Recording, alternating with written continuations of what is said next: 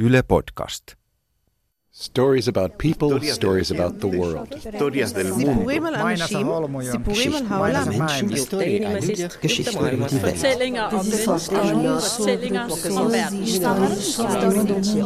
Tarinoita ihmisistä, tarinoita maailmasta. Tear down this wall. I will build a great, great wall. Sain koko tämän podcast-sarjan alkusysäyksen toissa kesänä. Tuolloin tuhannet sotaa ja kurjuutta pakenevat ihmiset marssivat jalkapatikassa kohti Eurooppaa ja parempaa tulevaisuutta. He hakivat sitä samaa leveämpää oksaa, jonka perässä tätini lähti Ruotsiin 60-luvulla. Eurooppaan tuli muutamassa kuukaudessa tuhansia ja tuhansia ihmisiä, kunnes jotain pysäyttävää tapahtui. Euroopan maat alkoivat sulkea tulijoilta rajojaan.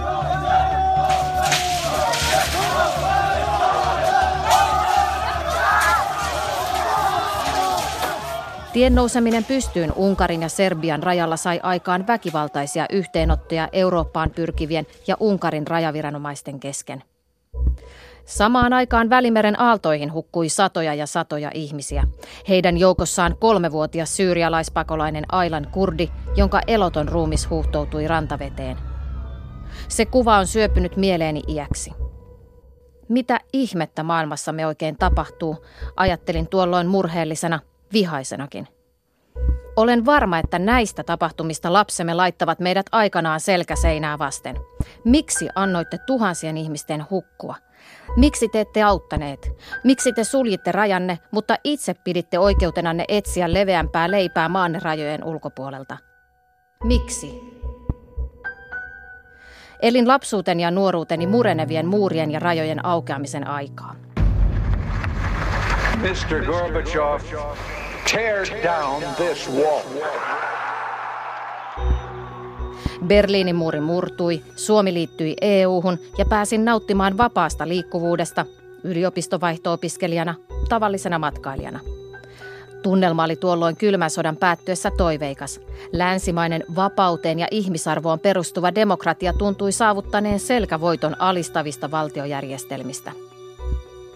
Kaltaiselleni rajojen avautumisen ja madaltumisen kasvatille on hämmentävää huomata, että muutaman viime vuoden aikana puheet ja teot ovat aivan toisesta todellisuudesta.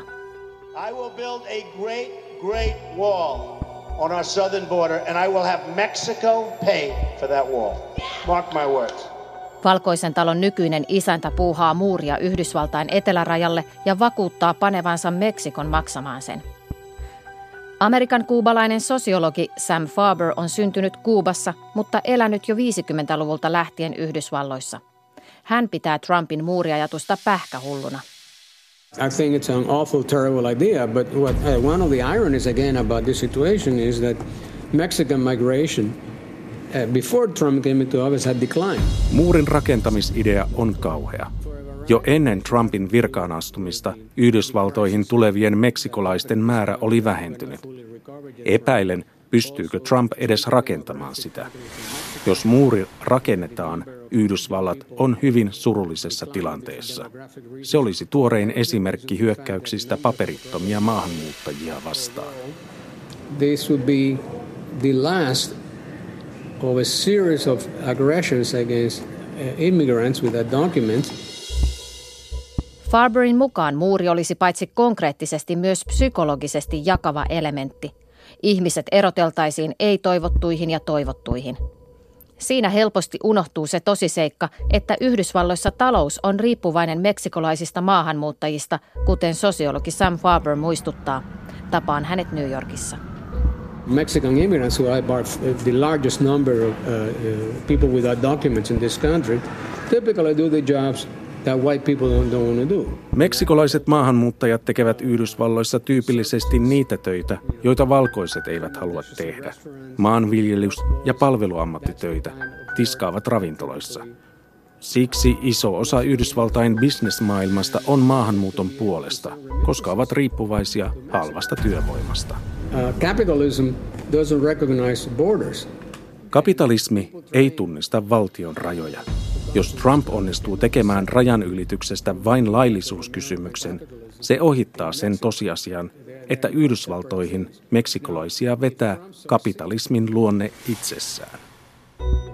Se luonne lienee tiivistetysti voiton maksimointi.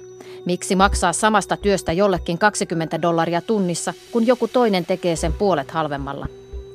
Globaalissa maailmantaloudessa tuotanto hakeutuu ylipäätään myös sinne, missä se on halvinta. Muutama vuosi sitten puhuttiin Kiina-ilmiöstä. Sittemmin Kiinassakin palkkataso on noussut ja tuotanto on hakeutunut Kaakkois-Aasian suuntaan, Intiaan, Vietnamiin.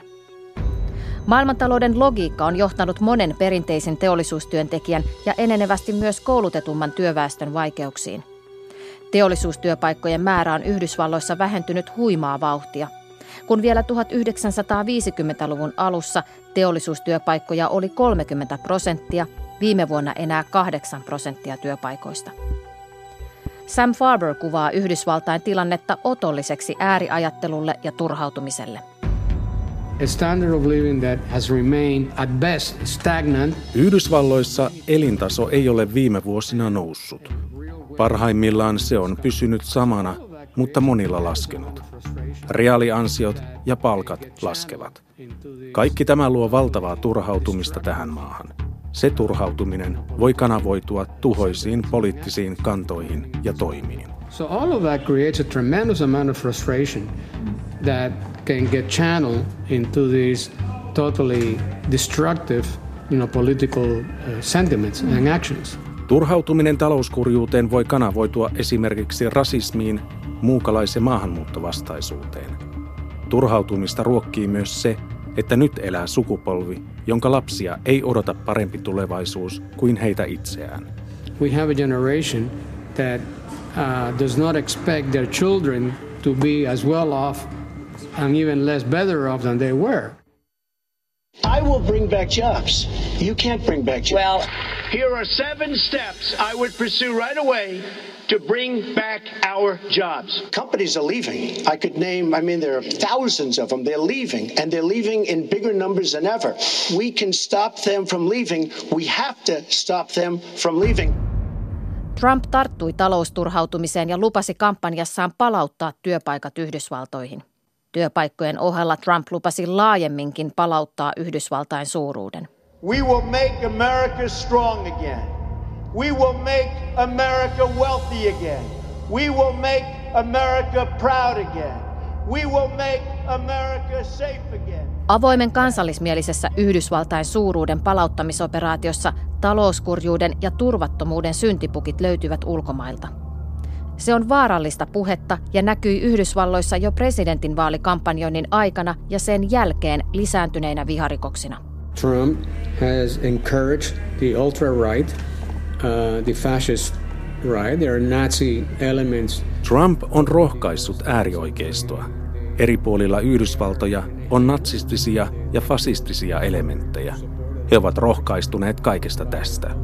Ja totta kai, kun he kokevat voimistuneensa, väkivaltaiset hyökkäykset juutalaisia, mustia, latinoja tai homoja vastaan eivät yllätä. There is a history in this country going back many many years to hit back at the foreigner. Yhdysvaltain historiassa on perinteisesti syyllistetty vaikeina aikoina ulkomaalaisia, erityisesti erivärisiä ulkomaalaisia. Luulen, että tästä syystä Trump voitti vaalit in certain periods, uh, xenophobia, anti-immigrant sentiment, racism uh. Maailmassa on tiettyjä ajanjaksoja, joina muukalaisvihamielisyys ja rasismi vahvistuvat. Elämme sellaista nyt. Sosiologi ja kansainvälisen politiikan emeritusprofessori Sam Farber sanoo Yhdysvalloissa ja Euroopassa tapahtuneen talousvaikeuksien vauhdittamana samaa muukalaisvihamielisyyden kasvua. Tuorein esimerkki hänen mukaansa siitä on Britannian EU-eropäätös. Would you, Sam, trace this same kind of uh, thing also in Europe? Absolutely. I think they would take a Brexit, uh, which happened recently. Um, uh, there's a lot of things wrong with the European Union. Euroopan unionissa on paljon vikaa, mutta Brexitin taustalla on erityisesti rasismi ja maahanmuuttovastaisuus. Samanlaista turhautumista löytyy Yhdysvalloistakin. Ei ole epäilystäkään siitä, että Euroopassa ja Yhdysvalloissa samanlainen turhautuminen talousvaikeuksiin näkyy muukalaisvihamielisyytenä. No hate, no fear. Refugees are welcome here, no hate, no fear. Refugees are welcome here, no hate. Mutta samaan aikaan kaikki kansalaiset eivät ole suostuneet nielemään Trumpin ja kaltaistensa linjanvetoja. Yhdysvalloissa nousi valtava mielenosoitusaalto Trumpin asetettua seitsemän muslimienemmistöisen maan kansalaiset maahantulokieltoon. We're not going forward. This country's going backwards now. Mustien kansalaisoikeusliikkeeseen 60-luvulla osallistunutta Sam Farberia kansalaisliikehdintä rohkaisee. Hän arvioi, että vastareaktiona voisi Yhdysvalloissa olla syntymässä nyt jotain samankaltaista kuin 60-luvulla. Siitä hän pitää merkkinä lentokentille maahantulokielon jälkeen syntyneitä mielenosoituksia. Young people rushed to the airports to protest and there were thousands at airports throughout the United States. Nuoret ihmiset ryntäsivät joukoittain Yhdysvaltain lentokentille osoittamaan mieltä Trumpin määräämää muslimien maahantulokieltoa vastaan. Se oli erittäin liikuttavaa ja luo toivoa siitä, että on olemassa ihmisryhmiä, jotka kannattavat solidaarisuutta. Minä uskon, että tällainen liikehdintä vain kasvaa. Se ei ole utopiaa ja se nähdään pian. And that's what I'm hoping for and I, and I think I will, I will see it. I will see it soon. Tähän rohkaisevaan toiveeseen paremmasta, humaanimmasta tulevasta on hyvä päättää tämä podcast-sarjani. Teimme kolme kurkistusta aikaan, jossa elämme. Aikaan, jossa varsin kylmä viima puhaltaa sekä ydinaseriisunnassa että ihmisoikeuksien kunnioittamisessa. Syntipukkeja rajan takaa hakevassa ajassamme koetuksella ovat myös humaanius ja solidaarisuus. Leppeämpiä maailmanpoliittisia tuulia soisin sinun, minun ja meidän kaikkien vuoksi. Minä olen Paula Vileen. Tämän podcast-sarjan äänisuunnittelusta vastaa Mikko Lohenoja. Sam Farberin sitaatit luki Ilkka Kilpeläinen. Kiitos seurasta.